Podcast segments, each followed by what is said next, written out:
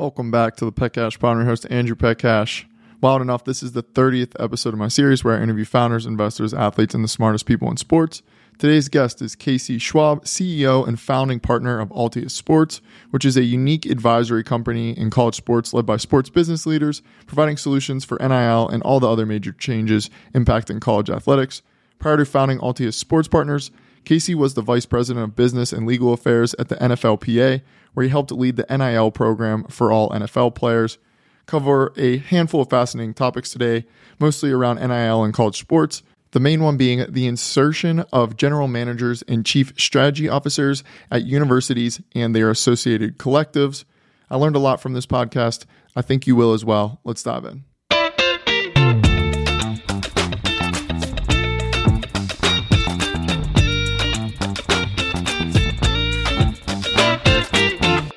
Casey, appreciate you coming on today. Excited to dive into this one, especially college sports and NIL. So thanks for coming on. For sure. Thanks for having me, Andrew. So I want to start somewhere.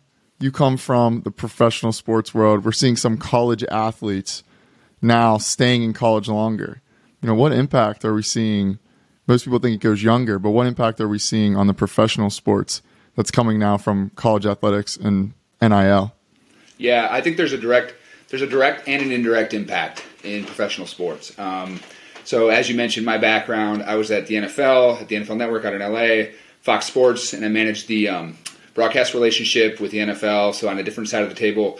And then I was at the NFLPA, so the Players Association, on a different side of the table, uh, basically on the opposite side of the table from the league.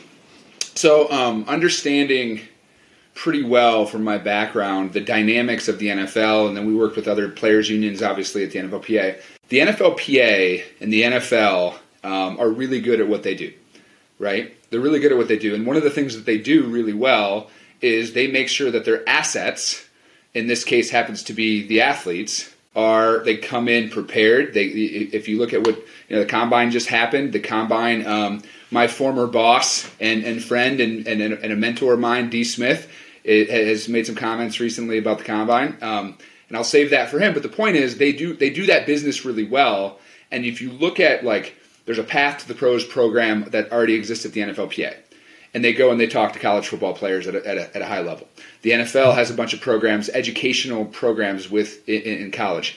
NIL and the ability for collegiate football players, and I'll, I'll, talk about other athletes in a second, but collegiate football players that will be going to the league or, or might go to the league, um, has, has, has ramped up the importance for every NFL owner, the PA, and all of, frankly, all the sponsors and licensees and the broadcast partners, everybody who um, cuts a check around the NFL ecosystem. Because if you think about like the system, the the pipeline starts earlier now, right? Oh. Because if, if you look at if you look at a freshman or a sophomore in college on a, on a football program, they can now do deals, and they can do deals and, and, you know put aside state state law and school policies for a second, they can do deals with whomever they want outside of like vice categories. So if you think about just like the trading card category alone, there's a lot of money in that for the NFL ecosystem with Panini and then and Michael Rubin and Fanatics and their Card Co. And, and there's a lot of money in that industry. And if you look at the trading card business um, in college since NIL has gone live in July 1st in 2021, um, there's been a lot of different trading card companies getting into space, right? That makes things mm-hmm. harder. That makes things harder for the trading card companies, but they're, then they're calling the league and the PA and going like, wait a second, wait a second. Before we had these guys call sign a thing called the group licensing assignment after they are done with their eligibility. Now we got to have them sign when they're like signing their NLI to go play college, mm-hmm. right? So that's that's one. The other the other indirect, and this is for all athletes, um, all college athletes, I think, is thinking about like if you think about your career as a collegiate athlete, it's four or five, maybe maybe six years in some cases, right? Um, and you obviously know this very well from your, your personal experience. Um, this is the, the NIL opens up the ability to be an entrepreneur early, to be to be your own CEO is what we say to our the athletes that we're talking to. So it gives you the ability to really kind of control your destiny. You can meet people, you can network, you can you can make money. Hopefully, is the idea, um, and and that empowerment I think is a very good thing. Going all the way back to my experience with the league, there's this dynamic of, of in professional sports of management and labor in all professional sports where you have um, management and labor uh, in a hopefully healthy push pull. And one of the pushes or the pull, one of the pulls from the management is we want our players to toe the line. We want them to follow the rules. We want them to uh, drink the Kool Aid, right? Mm-hmm. And you've seen this, in the, and, you know, when I was at the PA, it was when Colin Kaepernick, the, the, the kneeling situation happened, um, and and it's like, and I, will say this unabashedly and unapologetically, like the the way that was handled by the league was just flat out wrong, right? Because like if you think about the civil rights movement in this country, country, it's directly tethered to the labor movement, which is directly tethered to athletes having rights. What are some of those rights? Economic rights, meaning college players being able to monetize their NIL. So, you, so like I think it's all tethered. Um, mm-hmm. And I'll say this without sharing too much too many details. We went we went in the fall last year of 2022 and met with um, so the league executives at the highest level just to talk to them about what's happening in the college space.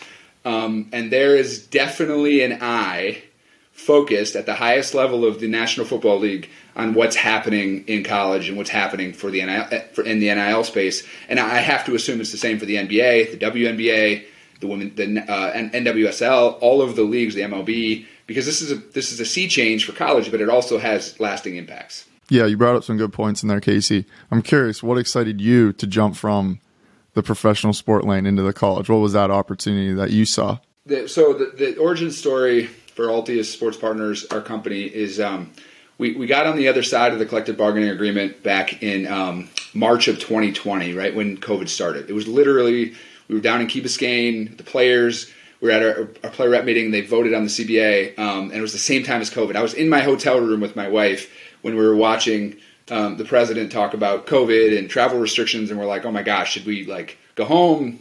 Like, is this yeah. Armageddon? Is this apocalypse? And then we went downstairs, and I'll, I'll never forget. I was in um, I was in a, uh, an elevator with a bunch of players going down for the like the vote count that morning for the CBA, and like we were bro hugging. And I was like, "What's up, guys? How, how you doing?" And, um, and one of our doctors was in the elevator, and I said, "Hey, say, hey, said, hey, doc, we're not supposed to be doing this, right?" He's like, "Oh no, it's overblown. It's overblown," and it wasn't overblown. So anyway, the the players voted yes in the CBA, which and then COVID started. So you know, work in the office stopped and then and then a lot of the work stuff for me at the NFLPA, and I was on the commercial side doing the commercial agreement for the for the CBA, but it was still a big component of it, right? And and I looked at college and I started talking to people in the college space in and around Oliver Luck, Gabe Feldman, um, John Entz, who was at Fox, Jess Mendoza, Ken Shropshire, and just like asking the question of how in the world, in a year and change, are college ADs, presidents, coaches, most of all, pr- frankly how are they going to navigate this space? Because from my past life, the NFL ecosystem, the professional sports ecosystem, is set up in a way for rising tide to raise all ships commercially. It's not. It's not. It's not that way in college. You, and this isn't a knock on any individual. This isn't a knock on the NCAA. Frankly, it's just not set up as a system um, to be economically rational, right? Because you have recruiting and you have boosters who give economically they, they give they give they give donations which are necessarily in and of themselves economically irrational because they're not doing it for any return, right? So that was the first. My basic premise was this is going to be a mess, and this is going to overturn college athletics and, and, and change it. Uh, we talked to about 30 ADs, talked to about 20, 25 Power Five football and basketball coaches, and, and consistently across the board, my bet was that they were all underestimating this this change in what I would call athletes' rights, starting with NIL, mm-hmm. and now we're seeing we're, we're starting to see the employment rights um, at least being discussed more. But even three years ago, it was like the, the, writing was on the wall that this was coming, right? And I knew that from my, my work with Ramogi Huma at the NCPA when I was at the NFLPA. So to answer your question more succinctly, all those conversations led me to, hey, there's a real opportunity here, an, an information gap uh, or a knowledge gap or an expertise gap in college sports. And, and honestly, man, um, we started on the premise, our business started on the premise of education, and, and it's evolved a lot in, in, in, the sense that we've added a lot of things to our business, but yeah, give us, it is still education. Yeah, give us the rundown there and some of the problems you saw that needed fixed, just yeah, for the, the background for everyone else. Was, first and foremost was if the administrators aren't educated on us on a topic like this, that is going to trickle down to the coaches and the athletes, and that's going to be a problem for ultimately the athletes. and, and I had an, I, I didn't I had an issue with that, right? Like, and I think everybody should have an issue with that because you can't you can't empower you can't say turn the lights on and say hey 18 to 23 year olds go out and you know be a C, be your own CEO if their leaders their mentors their their coaches their their administrators aren't educated on the topic. So first and foremost it was about the athletes. Uh, so we started and a lot of our work at the beginning we started with LSU and Texas were our first two partner schools. Um, Tennessee Georgia and South Carolina were our next three. So those were the first five um, counting Texas and the SEC in the future, that's five SEC schools. Not shockingly, they looked at this from not only education, but how do how is this going to impact recruiting? So we started our business and it was really focused on educating the athletes. This is what's coming: financial literacy, intellectual property. But it was also educating the administrators. I mean, hmm. heck, man, the, the, the GCs, the general counsels of these universities, who are very, very experienced in the law and collegiate university law, most of them knew little to nothing about hmm. the commercial landscape of professional sports, which is what was happening here. Social media, um, uh, intellectual property in sports, sponsorship, licensing, group licensing. So it started with okay, let's educate your athletes, and these schools started signing on. And then as we're talking to the administrators, it's like, mm-hmm. hey, we have a conversation about that with your GC, and it just evolved into the, the administrators. And then the next step was the coaches. So as you know, the uh, uh, uh, this NIL is completely flipped recruiting and become yep. priority number one, especially for football and men's basketball. And when that started happening, it became incumbent upon us to say, hey, we can also educate your coaches. So the way I put it is uh, there's three layers there's administrators, coaches, and athletes. They all need a resource. And where we come in to put it very succinctly is if an, if an athletic director or a president or a chancellor said, magic wand, we have an NIL department. That's us. And then, and then, and then we can get into the, like, what do they actually do? But that's what we are. So we're doing it externally, and then and now we've rolled out an on-campus program where we're doing we're actually building those departments from the ground up on campuses, boots in the ground. Yeah, and you brought up the collective space there a little bit. How much has that evolved over time? Obviously, you oh, probably man. saw it rise up, and then now where is it now? Where is it going? Yeah, it's huge. So a, uh, a year ago, let's call it a year and a half ago, if an AD asked me, or a head football or head basketball coach asked me, or any coach said, "What's the number one thing we need to have to not get behind in recruiting and to stay ahead of this thing?" It would have been have a collective. Get talk to your boosters, talk to your donors, talk to the people you trust, and and let's figure out a way to form this in a compliant way, but in a way that supports your athletes. Today, I think it's bringing uh, more control and transparency between the athletic department and the university to these collectives. Um, it, it's it's absolutely vital. Uh, now I will say, like I look at the collective landscape a little bit differently than than other folks. I think it's absolutely vital. It's necessary today. I don't think it's sufficient. Meaning, I, I think you have to have two streams of water. The first stream is the collectives, donors. There's a lot of money in that. We've, we've all seen the stats. We know what kind of money is in there. And then there's the second stream, which is the more traditional NIL, or what I, you know I call it synthetic NIL and non-synthetic, right? Like mm-hmm. non-synthetic is the, the, the group licensing, the jerseys, the trading cards, the social medias, the appearances, the things with businesses, the multimedia rights companies. There's those two streams, right? You have to have both because if we land in a world, which I think we will, where athletes are pseudo employees or employees getting a salary, like that's that's what's coming next. That those donor dollars will likely be redirected back to pay the salaries so now what you what are you left with in recruiting? Well, where we started with NIL, which is okay, uh, QB or women's point guard in the SEC, you can come here and you can make forty grand or seventy five grand. That's our that's our band for women's point guards or quarterbacks, whatever the number is, right? right. On top of that, you come here, you're going to make an extra 50k because we have this robust NIL program where, in which you're going to go out and you're going to work with local, regional, and national sponsors. So I do think the collectives are necessary uh, for every single school in the country. I also think it's necessary to be thinking longer term for well, what's going to come next. If, if, if there's going to be needed, if the, those donor dollars are going to be needed to pay salaries, which again I think they will be, well, who's going to pay those? The donor dollars, and that's going to be redirected through to the athletes. So ultimately, I think it's it's a good thing for the athletes either way. But it's just because they're not going to care if they're getting their check to pay for play right. or they're getting their check for NIL. The point is, from an AD standpoint, you've got to be thinking of both. So what happens? Hypothetical scenario: uh, Patriot League or American East or you know a mid-major type you know program raises a ten million dollar collective. What does that look like for for them for the league? Right now, it, as as we're not in a world of athletes, and in fact, they're not only not getting paid to play, but it's prohibited, as I'm, as you obviously know and everybody knows. Um, that puts them way ahead in recruiting, right? Like, I mean, I think it's just plain and simple. The more dollars you have in your collective, you have to have it sustainable. There has to be quid pro quo and all this stuff. But like, let's be honest, the more money in a collective that donors drum up and, and cut a check in the short term is going to help you recruit, which is going to help you win games. In the future, I, st- I still think that's going to be true because you're going to have all these athletic departments, especially the non-power five athletic departments, where they're going to be saying, "Wait a second, we got to we got to pay a salary now. We don't have the budget for that. I mean, these budgets are, are thin. So how do we do that? Well, how do they build new facilities? Right. How do they build a new locker room? Right? They how do they put up a new new uh, digital board on their in their in their basketball arena?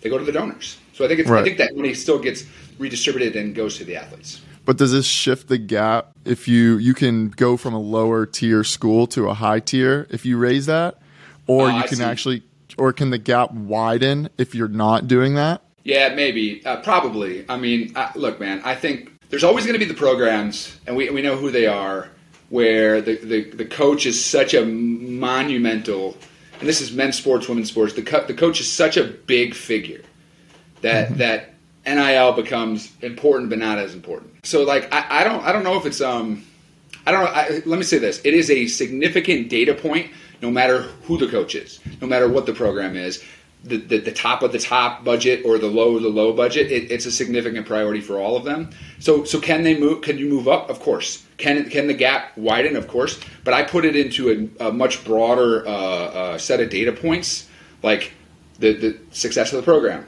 right? Like the the coaches. Uh, reputation and winning record and all these other things like facilities all these other things still matter i just think it's just one more data point that, that matters a lot uh, and then i'll say this too what i've seen firsthand is that NIL being important for retention and the, the portal has been much more problematic with the coaches that are trying to save their jobs. Like those are the problems because you have a coach and, and, and honestly it's hard to blame these coaches. Because if you're a coach and you're and you're looking at losing your job, you're you're highly compensated, you're you're you're you know, all the pressure is on you to win. All right, well, I'm about to get fired. I'm going to do what I can to put food on the table for my family. And if one of those things that I can do is go to a donor and then walk over to an agent or a mom or a dad or kid and say, "Hey, I'm a, I, I can get you half a million bucks to come to our school," and, and I think that's going to be my um, my my life raft to save me as the ship. It, it, make sure I don't know. Not that's actually a bad analogy. That's going to save my ship from sinking. Like I'm going to do that, right? So like the problems I see in NIL when it comes to the recruiting and when it comes to the tampering and the, and the portal, it, I think it's I, I think it's really the, the coaches that are losing that are on the hot seat more than the coaches that are winning. Like the coaches that are winning, well, they're going to use it, and hopefully they're going to use it in, in a in a, uh, in a thoughtful way that still is a data point, but isn't the only data point. Now, something cool you guys are doing at Altius. You got some. I don't. You might call it something a little different, but like general managers or chief strategy officer. You know, what's the thought process behind that? How's that work? Obviously, that's kind of bringing the pro space into the college space. Yeah, yeah. So I'll start at the end with what the vision is. And I mentioned this earlier. The, the vision f- for college athletics, I guess, m- my vision, whether we're involved or not, which I want to be, is going to be that every athletic department, and I, I think it's more than just the Power Five, uh, every athletic department in D1 for sure, and maybe go down um, to D2 and D3, is going to have to focus on an athlete department. And if it's an athlete innovation, if it's NIL, if it's um, athletes' rights, I, I don't I don't know what the name of it is, but you know you have a develop every every school has a development officer or officers or development of departments, right? They have ticketing, they have um, social media now.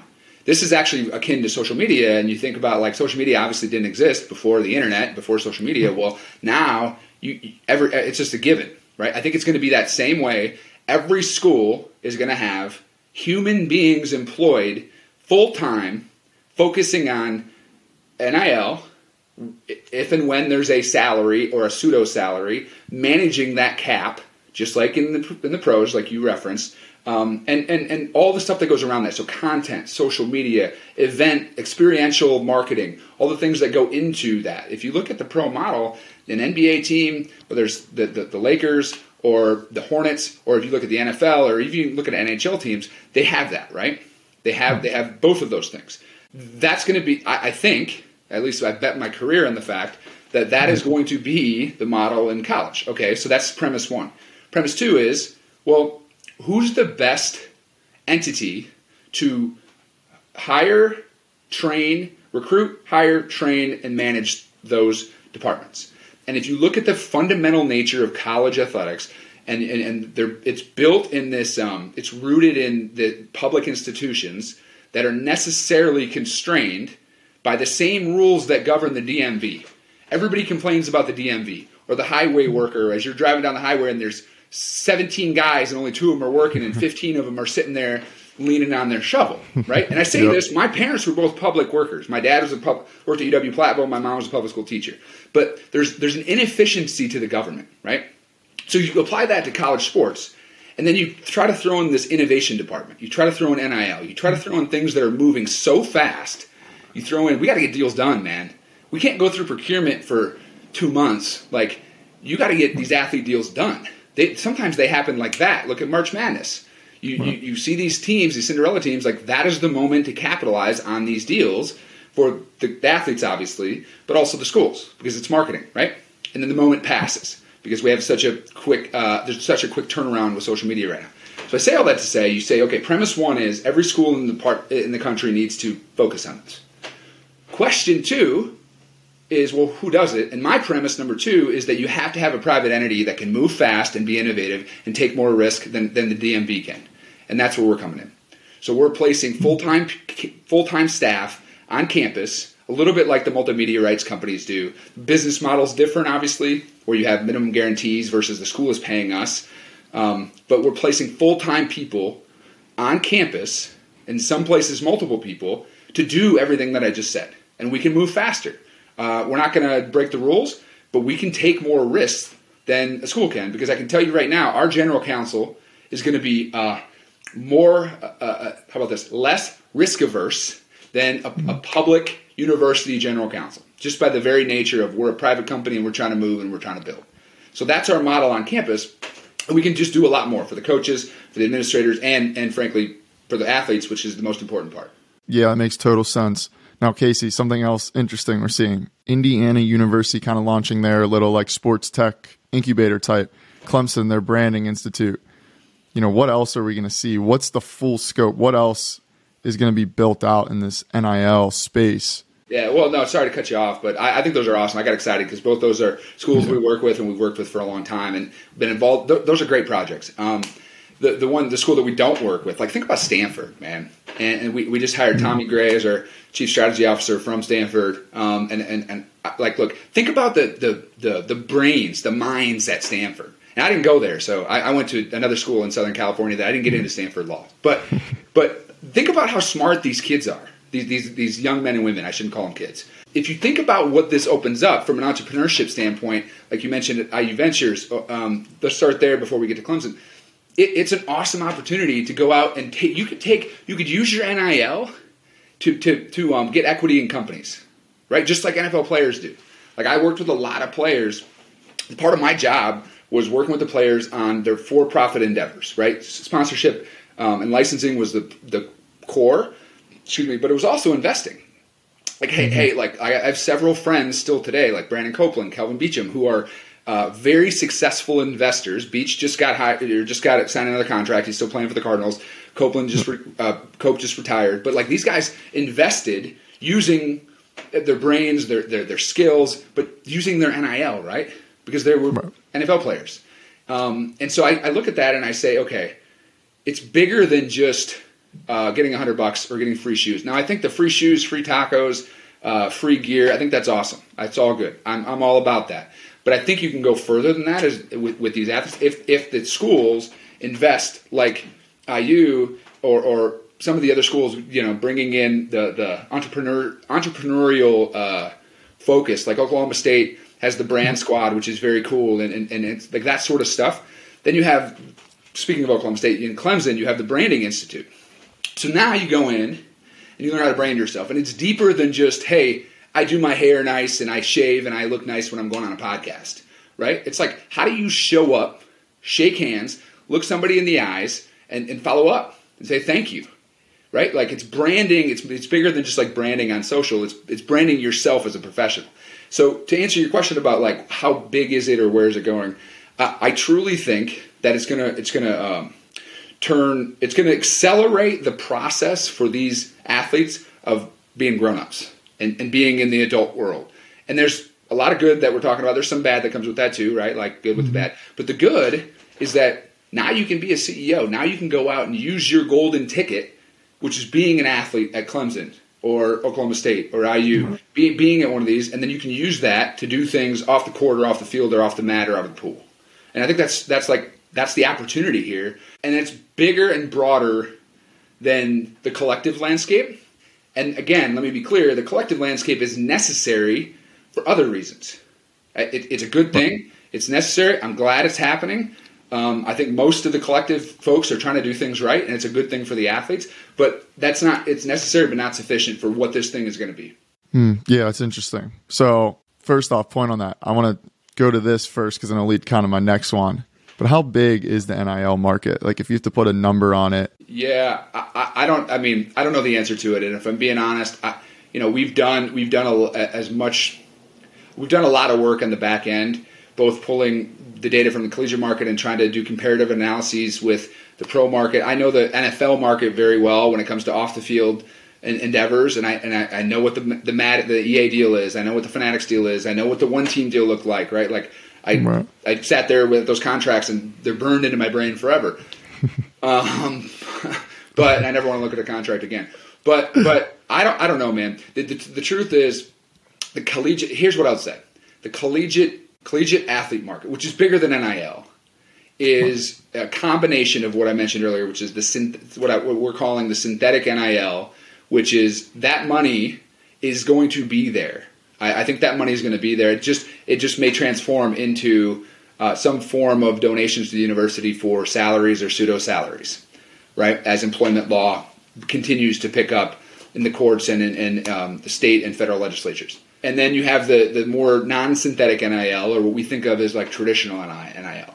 I think the second bucket of the traditional NIL is easier to um, easier to put an analysis on, to put a number on, because it, you can use comparative in, in the NFL. So just using um, like the video game, just just the video game alone, right? Um, if if the NFL players collectively make somewhere between 35 and 40 million dollars a year between the 2,000 guys, you go, okay, well, how many how many copies of the video game would EA sell if if and when they have a game?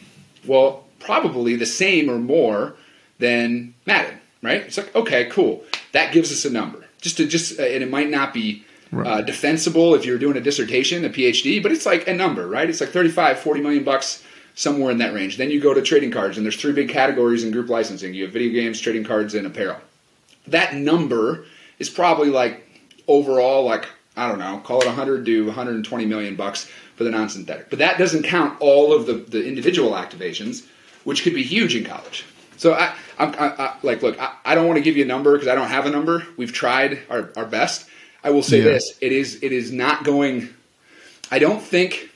Let, let me. The non-synthetic bucket, the more traditional NIL, is only going to go up for the reasons I said before the donor dollars, the collective dollars, the the what I'm calling synthetic NIL, that might level itself out a little bit hmm. as we get into closer and closer to employment or pseudo employment with salaries. So how close is it to the NFL?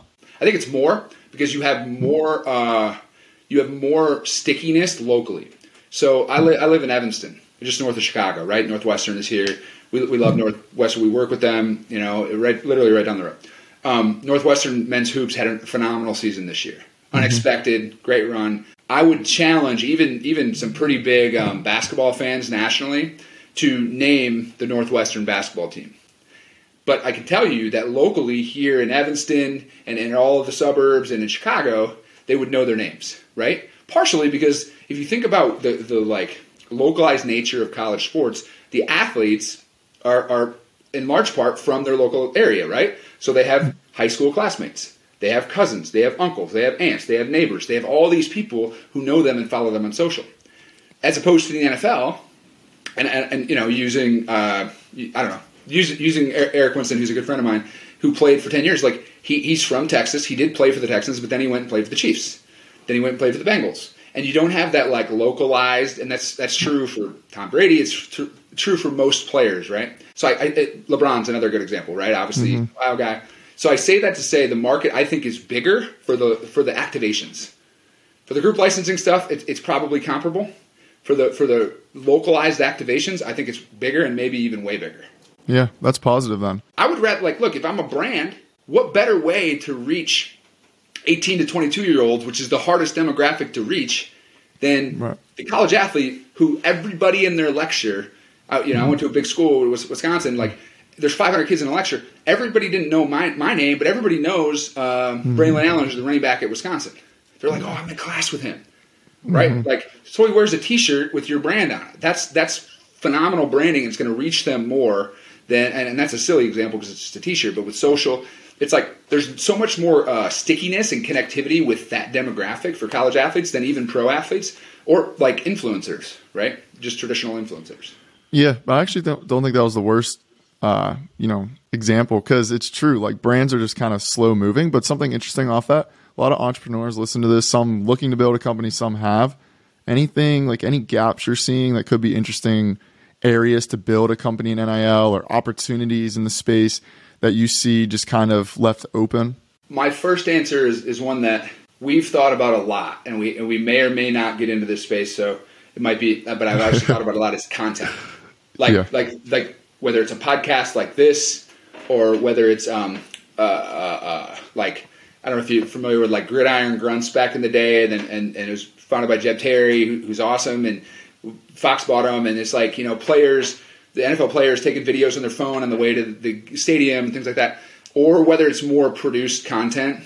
Um, I think the content space is ripe if, um, in in NIL, and, and there's some people doing it. Right, there's some people starting to get in that, but that's one area that I think if you look at like what we've seen to date, we, we saw the some of the early mover, the challenger brands getting in very very early and and signing lots and lots of athletes and then that's kind of died down. And now you see the collective space, which we've talked about a bunch. Just now, in the last couple months, or in the last since March Madness started, the last couple weeks, we've seen more traditional brands get into the space, but it's very focused on social, which is awesome.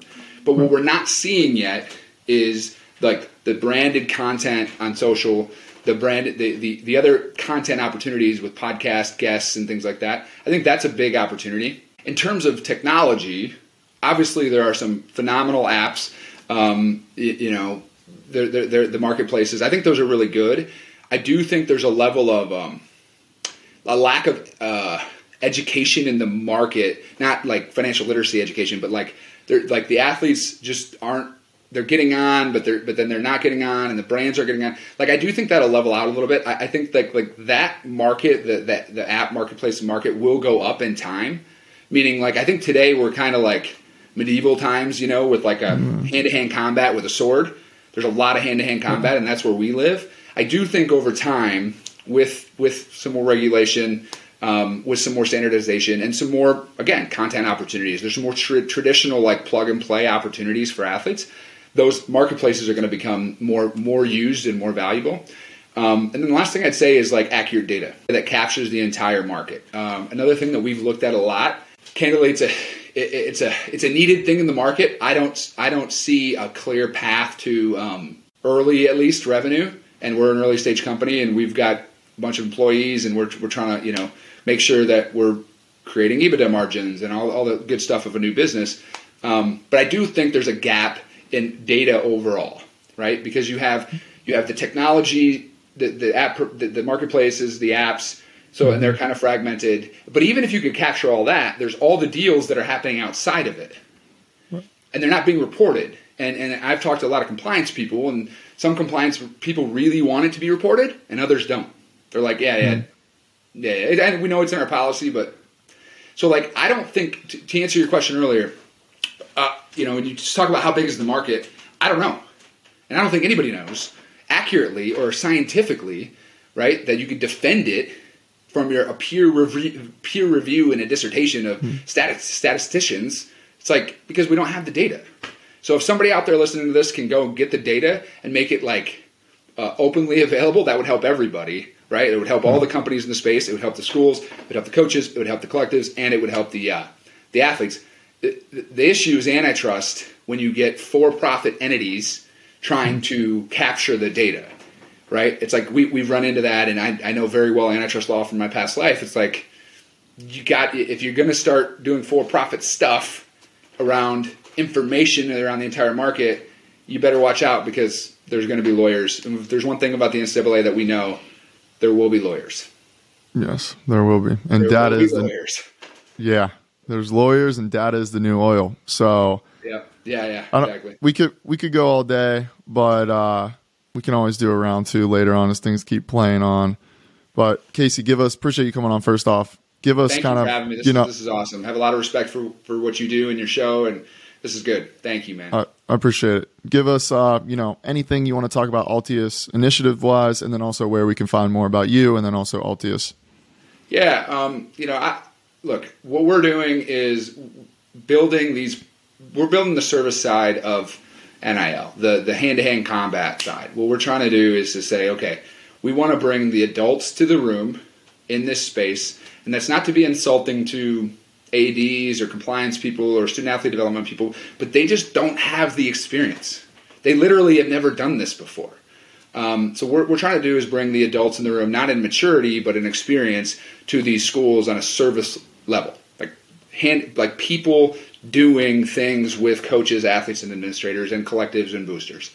Um, our our main mission is to solve the last mile of NIL right? So that includes education, like I talked about. But if you think about what the last mile problem is in logistics, then Amazon solved it. DoorDash. What, what is what is DoorDash actually? DoorDash is an app, but it's a driver infrastructure of human beings who I get on and I want tacos, and I click on tacos, and then there's a human being who goes to the taco shop and delivers them to my house, right? It's the non-sexy side, maybe, of NIL, but I think mm-hmm. it's the, the gap in the market that we're trying to solve. And and if you think Amazon's another good example. Um, Amazon put these distribution centers when Prime Now came out, which has been merged to just Amazon Prime Now. At this moment, um, you can deliver stuff and get stuff to your house in two hours. They solve the last mile problem, right? So if we can solve the last mile, what we're trying to do is solve the last mile problem for all stakeholders: brands, collectives, donors, apps and marketplaces um, and, and, and be that the last mile problem solver for the schools. To find out more about us, um, come to our website, altiussportspartners.com. Find me on, on Twitter or LinkedIn. Um, but, but look, it's honestly, man, it's not about me. It's really about we're building a staff of people on the ground. So the best way to find out, find out about us, hopefully, is if, if you're at a school or if you're connected to a school and we have a GM there or on campus personnel, talk to them. Because they're the ones that what we're trying to do is empower them to have all of the information and build this this this infrastructure of our DoorDash drivers that can deliver on the last mile of NIL. I love it. Well, I love what you guys are doing. It's it's huge. It's needed. It's needed. Thank you, man. I appreciate it, and I appreciate you having me. This this has been good.